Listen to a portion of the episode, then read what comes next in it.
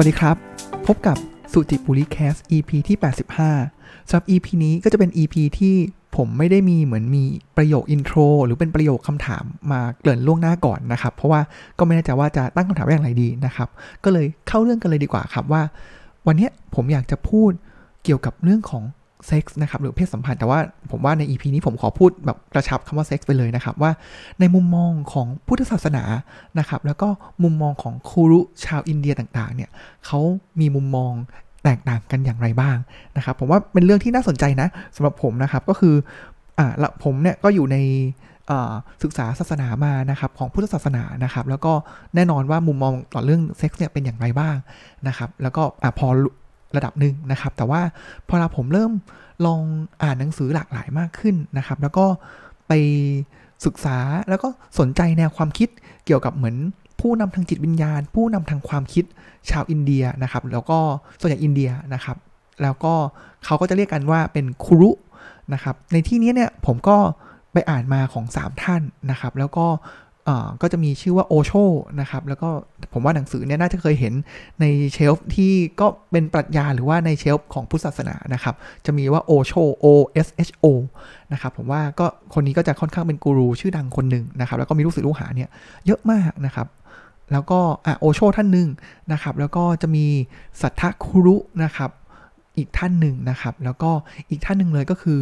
เจกฤษณมูรตินะครับ ก็จะเป็นเหมือนเป็นผู้นำทางความคิด ชาวอินเดียนะครับ หลักๆหลายคนก็บอกว่าตัวเองไม่ได้มีศาสนาหรือว่าหลักการใดนะครับ อย่างคุณคริสณมูรติเนี่ยก็จะไม่ได้อิงอะไรมากนะครับ แต่ผมว่าในหลาย ๆ เนื้อหาเนี่ยทั้งครูอินเดียเองฮินดูเอง หรือว่าพุทธเนี่ยมันมีความสอดคล้องกัน แต่ว่าพอเราพูดถึงเรื่องเซ็กส์เนี่ยพอเราอ่านแล้วผมก็แบบสะดุ้ง แบบอ่านหลายจุดแล้วก็สะดุ้งเลยนะครับ บางคนเนี่ยครูบางท่านนะครับ มีการพาดพิงถึงพระพุทธเจ้า พุทธศาสนาเลยนะครับ ก็มีนะครับ เดี๋ยวผมจะเล่าให้ฟังในมุมต่างๆ ก่อนนะครับ ผมบอกเล่าอย่างนี้ครับว่ามันจะมีอยู่2 extreme เลยนะครับ ถ้าทางพุทธเราเนี่ยจะเป็น extreme ที่มองว่าถ้าพุทธแบบเหมือนกับ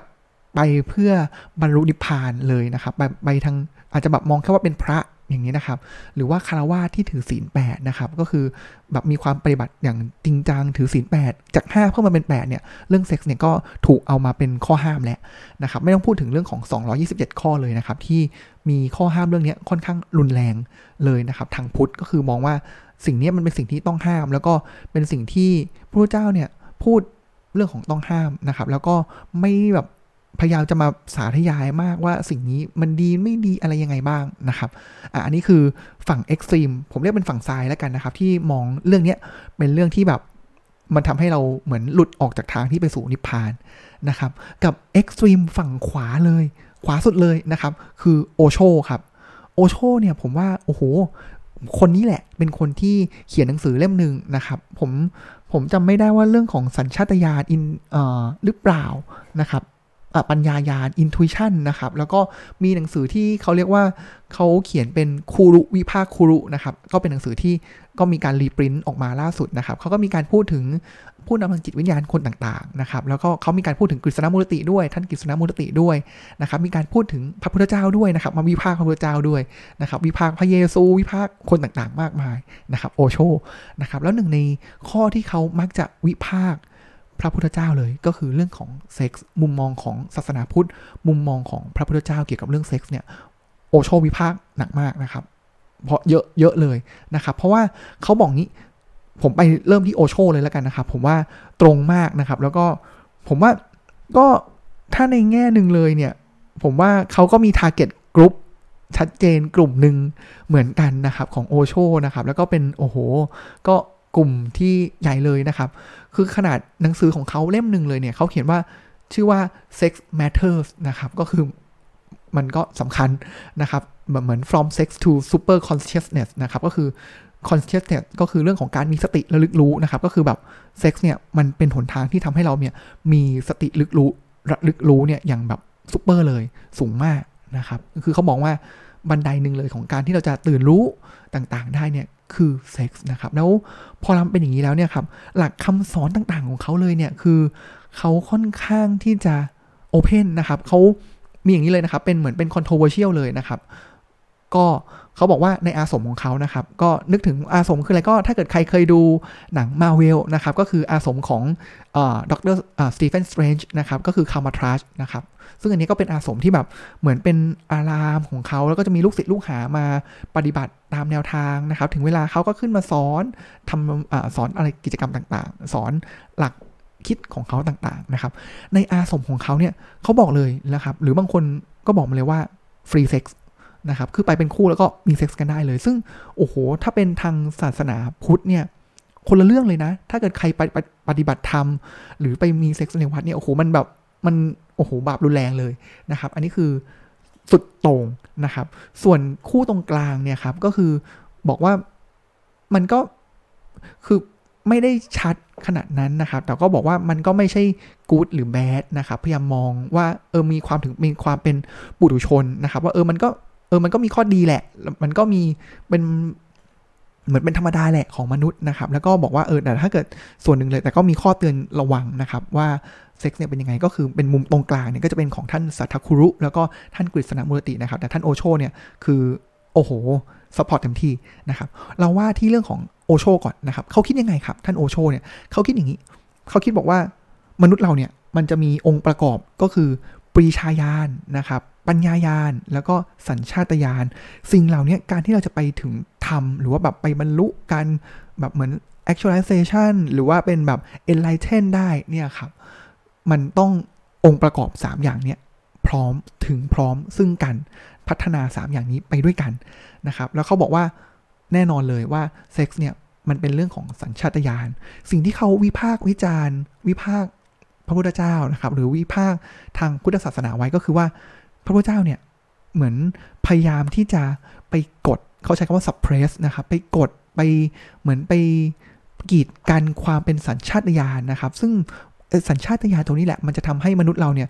เขาเรียกว่าถึงการใช้แบบขั้นสูงสุดของเหมือน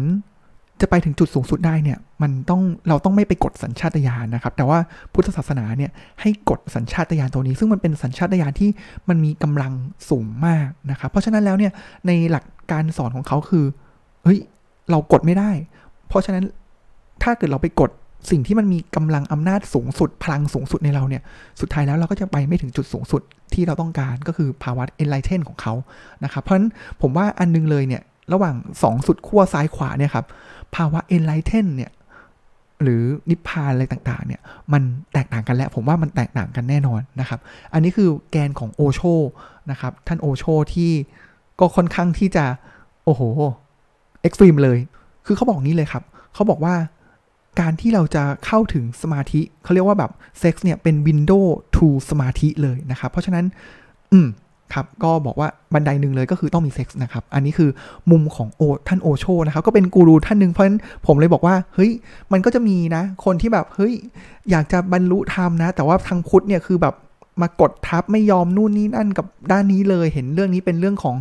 สิ่งที่เป็นกิเลสเป็นตัวขัดขวางการที่เราจะไปถึงธรรมได้เนี่ยเขาก็เลยมาสายโอโชเนี่ยก็จะเป็นสายที่บอกว่าโอเค ก็นี่แหละคือบันไดไปสู่ตรงนั้นนะครับ เพราะฉะนั้นไม่แปลกใจเลยนะครับ ที่มันจะมีเรื่อง controversial ต่างๆ มากมายที่แบบ free sex แบบมั่วกันเต็มที่ในอาศรมของท่านโอโชนะครับ อันนี้ก็จะเป็นสิ่งที่แนวทางของเขานะครับ ที่เขามองอย่างนี้นะครับ ทีนี้เรามามองฝั่งซ้ายสุดบ้างดีกว่าครับทางฝั่งของพุทธศาสนา ผมว่าหลายคนก็คงทราบดีแล้วนะครับว่าผมว่าถ้าเกิดในในแง่ของในแง่ของ ถ้าเราเป็นคารวาสนะครับ พระพุทธเจ้าก็ไม่ได้ถึงขั้นไม่ได้ห้ามนะ ไม่ได้ห้ามเลยว่าแบบเฮ้ยเราต้องไม่มีอะไรอย่างนี้เลยใด ๆเลยนะครับ ท่านไม่ได้ห้ามนะครับ แต่ว่าถ้าสำหรับคนทั่วไปเนี่ยครับท่านก็จะห้ามแค่ว่าไม่ผิดศีลข้อ3นะครับไม่ไปแบบมีชู้มีหรือว่าไปแบบทำในสิทธิ์อะไรที่ไม่ใช่ของเราแล้วก็ไปอะไรประมาณนั้นนะครับ ผมว่าทางท่านก็จะมีเลเวลอยู่นะครับว่า มีแค่เรื่องของสินข้อ3นะครับที่ไม่ละเมิดตรงนี้นะครับ แต่ว่าสูงขึ้นไปอีกสำหรับคนที่ถือสินแปดถือสินแปดก็จะมีความเคร่งมีความจริงจังในการที่จะปฏิบัติธรรมมากยิ่งขึ้น อันเนี้ย ในศีลข้อ 3 นะครับ ถ้าศีลข้อ 3 จากในศีล5นะครับเขาจะใช้เป็นกาเมสุมิชาจาราเวรมณีนะครับ อันนี้ก็คือเหมือนอ่าไม่ผิดสิ่งเหมือนไม่ละเมิดไปมีชู้ไปอะไรต่างๆนะครับประพฤติผิดในกามนะครับเขาใช้คำนี้นะครับ แต่ว่าถ้าเป็นศีล8สำหรับคนที่เริ่มเคร่งในการปฏิบัติธรรมนะครับ เพราะว่าถ้าเกิดใครไปคอร์สปฏิบัติธรรมเนี่ยอย่างน้อยเขาจะให้ถือศีล8เพิ่มจาก 5 มาเป็น 8 นะครับพอเราเป็นศีล8เนี่ยข้อ 3 จากกาเมสุมิชาเนี่ยครับเขาจะใช้เป็นคำว่าอพรหมจริยา นะครับอภรรมจริยาก็คือ ผมพูดง่ายๆก็คือไม่มีเซ็กซ์นั่นแหละ หรือว่าถ้าผู้ชายก็คืออาจจะใช้ศัพท์พระนะครับ ก็คือไม่ให้อสุจิเคลื่อนนะครับ อันนี้ก็เป็นศัพท์ที่เขาใช้กันนะครับ ไม่ได้ติดเลทอะไรนะครับ นี่แหละก็คือมันจะมีความเคร่งและเขาเริ่มบอกแล้วว่าเฮ้ยตั้งแต่ศีลข้อ 8 ไปนะครับ ไม่ต้องพูดถึงศีล 227 ข้อเลยนะครับ แค่ 8 ข้อเนี่ยจากการเมสุมิชาก็กลายเป็นอภรรมจริยาแล้วนะครับ เพราะฉะนั้น พระพุทธเจ้าเองทางพุทธศาสนาเองมองว่าเรื่องนี้แหละ มันเป็นเรื่องที่ทำให้เราเนี่ยห่างไกลจากภาวะสูงสุด ภาวะนิพพาน ภาวะที่จะปลอดจากกิเลสนะครับ ไม่ว่าในเรื่องไหนเลยนะครับ ในหลักธรรมหลาย ๆ ข้อเลยเนี่ยครับอะถ้าสมมติว่าเมื่อกี้ฝั่งโอโชบอกว่าการที่เราไปถึงสมาธิได้ เราใช้เซ็กซ์เป็นทางหนึ่งนะครับ ที่ทำให้เรามีสมาธิขั้นสูงได้นะครับ แต่ว่าทางพุทธเนี่ยบอกว่า เฮ้ยการที่เราจะมีจิตที่เข้มแข็งจิตที่เป็นสมาธินะครับ ตัวกั้นตัวหนึ่งเลยเนี่ยก็คือเรื่องนี้แหละครับ มันคือมันจะมีทางศัพท์ทางพุทธนะครับ ก็คือสมมุติว่าปลายทางเรานะครับ ก็คืออ่าเรื่องสมาธิการหลุดพ้นนะครับ มันจะมีม่านหมอกตัวที่มันบังให้เราไปไม่ถึงทางนั้นเนี่ยม่านนั้นเนี่ยเขาเรียกว่าประกอบด้วย 5 ตัวนะครับเขาเรียกว่านิวรณ์หและหนึ่งในนิวรณ์หก็คือกามฉันทะ ก็คือความพอพึงพอใจในกาม นั่นเองนะครับ เพราะฉะนั้นเหมือนกันเลยนะครับ เพราะฉะนั้นการที่เราปรับจากสีห้าเป็นสีแปดเนี่ยก็คือพยายามจะกันตัวเนี้ยออกไปนะครับ แล้วก็พระพุทธเจ้าเนี่ยถ้าเกิดอะอันนี้เป็นของคนทั่วไปนะครับก็คืออะต้องลดการมีเซ็กซ์ไม่มีเลยนะครับ ถ้าเกิดถือศีลแปดที่จะเคร่งกับการปฏิบัติมากขึ้นนะครับ แม้กระทั่งพระนะครับ พระเนี่ยชัดมากครับว่า เรื่องนี้เป็นเรื่องต้องห้ามนะครับ อย่างที่เห็นเลยนะครับ ก็คือใครมีเซ็กซ์อะไรต่างๆ เหล่านี้เนี่ยครับ คือเป็นการอาบัติขั้นหนักสูงขั้นสูงสุดเลยนะครับ เรื่องของการมีเซ็กซ์นะครับ ก็คือทางอาบัตมันก็จะมีหลายขั้นนะครับ ขั้นรุนแรงเลยเนี่ยเขาเรียกว่าเป็นอาบัตปาราชิกนะครับ ปาราชิกแปลว่าอะไร ปาราชิกแปลว่าการปราชัยพ่ายแพ้ต่อกิเลสนะครับ ซึ่งถือว่าเป็นการอาบัตหรือว่าการแบบ บาปขั้นสูงสุดของพระนะครับ และทำให้ขาดจากการเป็นพระทันทีไม่ว่าจะมีผู้รู้หรือไม่รู้นะครับ ซึ่งหนึ่งในนั้นเลยเนี่ยครับก็คือเรื่องของการเสพเมถุนนะครับ ก็คือการมีเซ็กซ์นั่นเอง ไม่ว่าจะเป็นคนหรือสัตว์นะครับร้ายแรงขนาดไหนครับ เรื่องของการมีเซ็กซ์เนี่ยมันถึงข้อนี้มันถูกจัดอยู่ในขั้นเดียวกับการทำร้ายชีวิตมนุษย์เลยนะครับ เห็นไหมว่ามันเฮ้ยการมีเซ็กซ์การเป็นพระแล้วมีเซ็กซ์เนี่ย หรือว่าร่วมเสพเมถุนสังวาสต่างๆเนี่ยครับมันร้ายแรงทางพุทธศาสนาเนี่ยร้ายแรงเท่ากับการฆ่ามนุษย์ให้ตายไปเลยนะครับ ผมว่าอืมพันบัญญัติหรือว่าธรรมวินัยของพระเจ้าเนี่ยมองเลยว่าเรื่องนี้เป็นเรื่องที่ต้องห้ามอย่างแรงนะครับ เดี๋ยวผมมาเล่าให้ฟังนะครับว่ามันทำไมมันถึงรุนแรงขนาดนี้ด้วยนะครับ แต่แค่นั้นไม่พอครับ มันก็จะมีแบบเหมือนพระสงฆ์สมัยนั้นนะครับเขาก็จะแบบก็พอเรามีมีใครพระพุทธเจ้าออกกฎมาใช่ไหมครับเขาก็จะมีเหมือนกับ ผมว่าขออนุญาตย้อนไปเล่าเกร็ดเล็กเกร็ดน้อยดีกว่าว่าทำไมมันต้องจริงๆพระพุทธเจ้าก็ก่อนที่จะบัญญัติธรรมวินัยข้อนี้ออกมาเนี่ยครับ จริง ๆ แล้วเนี่ยท่านก็รู้อยู่แล้วแหละว่าเรื่องนี้เซ็กซ์เนี่ยมันเป็นสิ่งที่ทำให้ไม่ถูกต้องนะครับ แต่ว่ามันก่อนที่นี่มันก็จะมีเรื่องราวนะครับที่มีพระไปบวชนะครับ แล้วเขาก็เหมือนกับว่าเฮ้ย มีโยมแม่เนี่ยครับก็เป็นลูกคนเดียวนะครับ ผมจำชื่อไม่ได้นะ มีโยมแม่เนี่ยมีลูกคนเดียวนะครับ แล้วก็ลูกชายคนนี้ไปบวชมาแล้วนะครับ แต่ว่าสิ่งที่เขาอยากได้ก็คือเฮ้ยเขาอยากได้หลานน่ะเขาก็เลยขอให้พระรูปเนี้ยมาเหมือนอะมานอนกับผู้หญิง หรือว่าอาจจะเป็นภรรยาก่อนที่เขาจะออกบวชนะครับ แล้วก็พอรู้ความถึงผูพระพุทธเจ้าเนี่ยครับพระพุทธเจ้าก็เลยออกบัญญัติเลยว่าเออไม่ได้นะครับ เรื่องนี้คือกฎ แบบเหมือนร้ายแรงเลยนะครับ แล้วหลังจากนั้นเนี่ยก็จะมีพระที่แบบผมว่าสมัยนั้นพอมีกฎใหม่มาใช่ไหมครับ ก็จะมีพระเกลียนๆนะครับ ก็จะออกมาบอกว่าเฮ้ยแล้วถ้าเกิดสมมุติว่าเราไม่ได้แบบเสพเมถุนอย่างนั้นล่ะ แต่ถ้าเกิดเราไปทำอย่างอื่นให้น้ำอสุจิเคลื่อนนะครับ ท่านก็หลังจากนั้นเนี่ยมันก็จะมีเคสอย่างเงี้ยท่านก็จะออกมาบัญญัติ อาบัตนะครับ แต่อาจจะไม่รุนแรงเท่าปาราชิกข้อแรกนะครับ แต่ว่าอันเนี้ยคือก็เป็นอาบัตที่รองลงมาเขาเรียกว่าสังฆาทิเศษนะครับ ก็เป็นอาบัตที่รองมาจากปาราชิกนะครับ และหนึ่งในนั้นเนี่ยก็คือเรื่องของการทำให้นี่แหละครับน้ำอสุจิเคลื่อนนะครับ ก็มีความรุนแรงอยู่เหมือนกันนะครับ รุนแรงยังไงครับ อันนี้อาจจะไม่ถึงขั้นขาดความเป็นสงฆ์นะครับ แต่ว่าเหมือนกับคนเนี้ยถ้าเกิดรู้แล้วหรือไม่รู้ก็ตามเนี่ยเขาจะต้องเหมือนในเทศตัวเองเนี่ยออกไปอยู่คนเดียว แบบอยู่คนเดียวเลยนะครับ อาจจะอาทิตย์หนึ่งเดือนหนึ่งนะครับเหมือนถูกขับออกไปเลยนะครับแบบมีความอับอายระดับหนึ่งเลยแหละนะครับ แล้วก็ถึงครบวันแล้วนะครับ ก็ค่อยกลับมา แล้วสงทั้งหมดในวัดนั้นเนี่ยต้องเหมือนเป็นมีการสวดรับกลับเข้ามาด้วยนะครับ เพราะมันเหมือนเป็นมีความประจานเลยนะครับ แบบก็รุนแรงเหมือนกันนะครับอะอันนี้ก็คือเป็นมุมมองของพุทธศาสนานะครับ ที่บอกว่าเฮ้ยเรื่องนี้มันเป็นจริง ๆ แล้วถ้าเกิดมองในแง่ของหลักธรรมเนี่ย พระพุทธเจ้าบอกอยู่แล้วนะครับ ว่าอันนี้เราพูดในแง่ของพระนะครับ เพราะว่าไม่งั้นเดี๋ยวคนก็จะบอกว่าอ้าวไม่อย่างนั้นเนี่ยถ้าเกิดไม่มีอะไรอย่างนี้กันเลยเนี่ย แล้วเราก็เราก็เกิดมาไม่ได้นะสิแล้วเราก็บรรลุอรหันต์ไม่ได้นะสิที่จะหลุดพ้นไม่ได้นะสินะครับ อันนั้นคือเรื่องของคารวะนะครับ แต่ว่าถ้าคนที่มุ่งมั่นตั้งใจที่จะไปในสู่ทางนี้แล้วเนี่ยครับ นี่คือสิ่งสำคัญเลยที่ละเมิดไม่ได้นะครับ ท่านบอกนี้สิ่งที่พระพุทธเจ้าพูดตลอดเลยนะครับ ก็คือ เขาใช้ถ้าเกิดภาษาบาลีนะครับ ท่านจะพูดว่าชาติปิทุกขานะครับ ชาติปิทุกขาคืออะไรก็คือ ความเกิดเป็นทุกข์นะครับ เพราะฉะนั้นแล้วเนี่ยทุกยังไงอะผมว่ามองแบบง่ายๆ เลยความเกิดเป็นทุกข์เพราะฉะนั้นเรื่องของการมีเซ็กซ์เนี่ยมันก็คือทำให้ชีวิตชีวิตหนึ่งเนี่ยมันเกิดขึ้นมาเห็นไหมแล้วก็ไปสร้างทุกข์ให้กับคนอีกชีวิตหนึ่งขึ้นมานะครับอะอันนี้คือเป็นสิ่งที่เรามองเห็นชัดเจนนะครับ แต่ว่าจริง ๆแล้วเนี่ย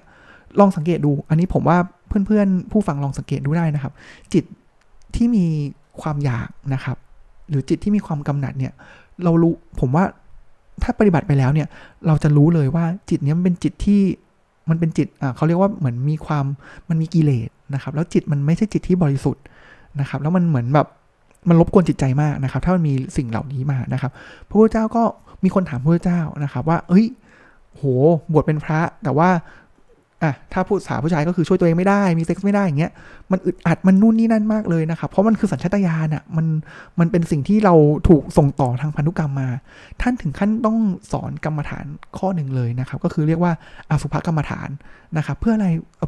อสุภะนี่ก็คือเรื่องของซากศพนะครับ ท่านก็บอกว่าเนี่ยลองไปพิจารณาศพสิเข้าไปในป่าช้าดูซากศพสิ หรือลองพิจารณาก็ได้นะว่า ผู้หญิงรูปงามที่อยู่ตรงหน้าเนี่ย ข้างในมีอะไรล่ะ ข้างในก็มีแต่น้ำเมือก น้ำเหลือง มีเซลล์ต่างๆ ความสวยงามต่างๆ ผิวต่างๆ เนี่ย มันก็ล่อออกไปเป็นฝุ่นเป็นผงนะครับ แล้วก็ข้างในมันมีแต่ความสกปรกต่างๆ นานามากมายนะครับ แล้วก็ถ้าเราไปมองที่ศพเนี่ย เห็นไหมนางงามเพิ่งเสียชีวิตไปผ่านไปหนึ่งวันเป็นยังไงล่ะ ลองนั่งดูสิ ไปพิจารณาดูสิ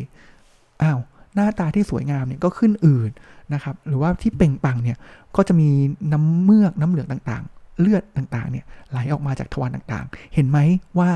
มันไม่ได้สวยงามเลย เพราะฉะนั้นพอเราจิตที่เราไปดูหรือใช้กรรมฐานอสุภกรรมฐานนี้แล้วเนี่ยมันก็จะทำให้รู้สึกว่า เออ เออ แล้วเราจะไปยึดมั่นกับสิ่งนี้ทำไมนะนะครับ ผมว่าอันนี้ก็เป็นทางพุทธศาสนาที่พูดเอาไว้ แล้วก็มันก็มีเหตุนะครับ ว่า เออ จิตเองเนี่ยมันมันมีกิเลสแล้วกิเลสตัวนี้แหละ ที่มันก็คือสร้างให้เกิดภพชาติต่อไป อันนี้เดี๋ยว ผมว่าอันนี้มันค่อนข้างลึกแล้วนะครับ แต่ว่าเมื่อกี้ผมบอกว่าชาติปิก็คือทำให้อีกชีวิตหนึ่งเนี่ยเกิดขึ้นมาจากการมีเซ็กส์นะครับ แต่ว่าชาติปิการเกิดเกิดอันนี้แหละ มันคือเกิดกิเลสที่จะทำให้เกิดความทุกข์ต่อไปนะครับอันนี้ก็จะเป็นหลักธรรมเบื้องต้นของทางพุทธนะครับ ทีนี้เรามาเรามาดูเฉดตรงกลางบ้างนะครับ กลางๆนะครับ ผมว่าแน่นอนว่าอันนึงเลยก็คือ ปลายทางของเฉดตรงกลางนะครับ ก็คือสัทธคุรุ ท่านสัทธคุรุ แล้วก็ท่านกฤษณมุรติเนี่ยคือเขาเหมือนเป็นผู้นำทางความคิดจิตวิญญาณ แต่ว่าอาจจะไม่ปลายทางเนี่ยไม่ได้ไปถึงนิพพานที่ต้องปราศจากกิเลสร้อยเปอร์เซ็นต์ขนาดนั้นนะครับ เพราะฉะนั้นเขาเลยมองว่าเซ็กซ์เนี่ยมันคือเขาเรียกว่าไม่ได้แย่หรือว่าดีนะครับ แต่ว่าเราต้องใช้ให้มันเหมาะสม เพราะมันก็จะมีความเขาเรียกว่ามีความผมว่ามันมีความเป็นพุทธแหละที่เขาก็บอกเหมือนกันนะว่า ถ้าต้องการทำสมาธิ อะไรใด ๆ เนี่ยเซ็กซ์เนี่ยก็เป็นสิ่งที่ทำให้เราเนี่ยก็ไม่สามารถไปถึงจุดนั้นได้จะแตกต่างกับโอโชนะครับผมว่าอันนี้จะเอ็นมาทางพุทธนะครับ แต่ไม่ได้ถึงขั้นต้องตัดออกไปเลยขนาดนั้น จะมีความเป็นพุทธแบบคารวาสนะครับ ที่ก็อนุญาตได้นะครับ แต่ว่า2สิ่งที่ทั้งสองท่านเนี่ยพูดเหมือนกันนะครับในแนวทางเดียวกันเลยนะครับก็คืออะมันเป็นเรื่องของ creation ก็คือการเกิดของสิ่งมีชีวิตนะครับ แล้วมันเป็นเรื่องของสัญชาตญาณนะครับ ท่านสัทธาคุรุเนี่ยเขาบอกว่า มันคือเหมือนเป็นฮอร์โมนดริปเวนนะครับ เพราะฉะนั้นแล้วเนี่ยมันขับเคลื่อนด้วยฮอร์โมนขับเคลื่อนด้วยสัญชาตญาณเพราะฉะนั้นมันไม่ได้ดีหรือแย่ แต่สิ่งที่ทั้งสองท่านนะครับ ทั้งท่านสัทธคุรุ และท่านกฤษณะมูรติ บอกเหมือนกันเลยก็คือ แต่การที่เราไปยึดติดกับเซ็กส์นี่แหละ อันนี้แหละไม่ดีนะครับ มันจริง ๆแล้วเขาบอกว่าถ้าท่านกฤษณะมูรติเนี่ยเขาก็บอกว่ามันเหมือนเป็นสิ่งที่ ทำให้จำกัดฟรีดอมของเราก็คือความมีอิสระภาพนะครับออันนี้จะพูดถึงเรื่องของการใช้ชีวิตนะครับ ว่าเออพอเราไปติดเนี่ยมันจะก่อให้เกิดสิ่งต่างๆตามมาที่ไม่ดีตามมาเรื่องของพอเราไปยึดติดใช่ไหมครับ อันนี้มีความคล้ายกับพุทธนะครับพอเรามีความไปยึดติดกับมันเนี่ย เราก็กลัวที่จะเสียมันไปนะครับ มีความกลัว มีความอยากได้มันมากขึ้น แล้วอย่างไออันนี้แหละมันจะทำให้ จิตของเราเนี่ยมันไม่สมดุลนะครับ อันนี้ก็จะเป็นมุมมองของท่านกฤษณมูลตินะครับ แล้วก็อีกมุมนึงนะครับที่ผมว่าลอง search ดูได้นะครับว่าของท่านสัทคุรุเนี่ยก็เหมือนกันนะครับเขาก็พยายามไม่ได้บอกว่าให้มองเป็นเขาจะมีความเป็นกลางไม่เหมือนทางพุทธที่แบบเฮ้ยเซ็กซ์ไม่ดีต่ออแต่ว่าอันนั้นก็คือเราต้องบอกว่าเรื่องของปลายทางนะครับ แต่ว่าเขาบอกว่าในบางศาสนาเนี่ยหรือบางที่เนี่ยถึงขั้นใช้คำว่าเป็น original sin นะครับเป็นบาปตั้งต้นเลยนะครับ ก็ แต่ว่าพอมันเป็นอย่างนั้นแล้วเนี่ยมันก็คือกลายเป็นไปกดทับสัญชาตญาณนะครับ อันนี้ก็จะมีความไปทางโอโชท่านโอโชนิดหนึ่งนะครับ แต่ว่าเหมือนกันนะครับ ตรงเฉดตรงกลางจะเอียงไปทางทางพุทธศาสนามากกว่านะครับว่ามีได้นะ แล้วก็มันเป็นสัญชาตญาณแหละแต่เราต้องอย่าไปยึดติดกับมันไปติดเซ็กส์นะครับไม่งั้นเนี่ยชีวิตเราจะโอ้โหก็ก่อให้เป็นลากเลยแหละ เป็นก่อให้เกิดทุกข์นะครับ แต่ทางพุทธเนี่ยก็คือเรื่องนี้คือ เหตุหลักของพุทธเลยนะครับ ไม่ว่าจะเป็นในข้อธรรมของกิเลสนะครับ ก็คือตัวตัณหาความอยากเนี่ยครับอะอันนี้ก็คือเรื่องนี้เลยนะครับ หรือว่าจะเป็นนิวรณ์ห้าม่านบังที่จะมาทำให้กั้นเราในการปฏิบัติธรรมนะครับ ก็จะเป็นเรื่องของการมาฉันทะ หรือว่าตัวสังโยชน์สิบนะครับในหลักธรรมข้อสังโยชน์สิบเนี่ยที่เหมือนกันเลยก็คือเป็นหลักพิจารณา ข้อต่างๆนะครับ ก็จะมีเรื่องของการมาชันทะเหมือนกันนะครับ ที่เป็นอุปสรรคที่เราต้องก้าวข้ามผ่านเพื่อที่จะไปถึงจุดหมายปลายทางได้นะครับ ตอนนี้ก็เป็นตอนที่ผมอาจจะไม่ได้ลงรายละเอียดเยอะขนาดนั้นนะครับ เพราะว่ามันจะมีหลายมิติหลากหลายมิติมากเลยนะครับ แต่พยายามจะขึงภาพทั้งหมดให้เห็นนะครับ ว่าจากที่ผมอ่านหนังสือในแนวของพุทธศาสนาศึกษามานะครับ แล้วก็ไปอ่านหนังสือแนวของครุ อินเดียนะครับเขามีความเห็นต่อเรื่องนี้อย่างไรนะครับจริงๆแล้วมันมีหลายแง่มุมนะ แต่ว่าเรื่องนี้มันแบบโดดเด่นขึ้นมาเลย ก็ผมว่าตัวทริกเกอร์เลยก็คือตอนไปอ่านหนังสือของท่านโอโชนะครับที่มาวิพากษ์พระเจ้านะครับ หลังจากนั้นผมก็เลยเฮ้ยเออเรื่องนี้น่าสนใจแฮะว่าทำไมล่ะทำไมเขาถึงคิดอย่างนั้นนะครับแล้วก็พอเราไปอ่านของท่านสัตครุ หรือว่าของท่านกิษณมุรติเนี่ยเขาก็จะมีพูดถึงประเด็นนี้ด้วยเหมือนกันนะครับแต่ว่าทางพุทธศาสนาเนี่ยคือพอเราห้ามแล้วก็จะ บอกเลยว่าเป็นกิเลสนะครับ แล้วก็ห้ามเลยนะครับ แต่ว่ามันก็จะมีที่มาที่ไปนะครับว่ามันเป็นอย่างไรนะครับ แล้วผมว่าอันเนี้ยเราลองลองถ้าเกิดคนปฏิบัติธรรมอยู่แล้วเนี่ยมันมันจะรู้เลยนะครับว่าจิตมันไม่สมดุลนะครับ แต่ว่าเออมันก็เป็นสัญชาตญาณเนาะนะครับ ก็ต้องค่อยๆเรียนรู้แล้วก็ค่อย ๆที่จะ ปรับไปขึ้นอยู่กับปลายทางครับว่าปลายทางเราเนี่ยอยากจะไปถึงจุดไหนนะครับ แล้วเราก็ปรับชีวิตของเราปรับข้อธรรมเนี่ยให้มันสอดคล้องกับตัวเรามากยิ่งขึ้นนะครับสำหรับนี้ก็เป็นเนื้อหาที่ไม่รู้ว่าหนักหรือเบานะครับ แต่ก็เล่าสู่กันฟังนะครับ ใครมีความเห็นอย่างไรนะครับ ก็มาแลกเปลี่ยนกันได้นะครับสำหรับนี้ก็ขอขอบคุณที่ติดตามรับฟังนะครับ แล้วก็ขอกล่าวคำว่าสวัสดีครับ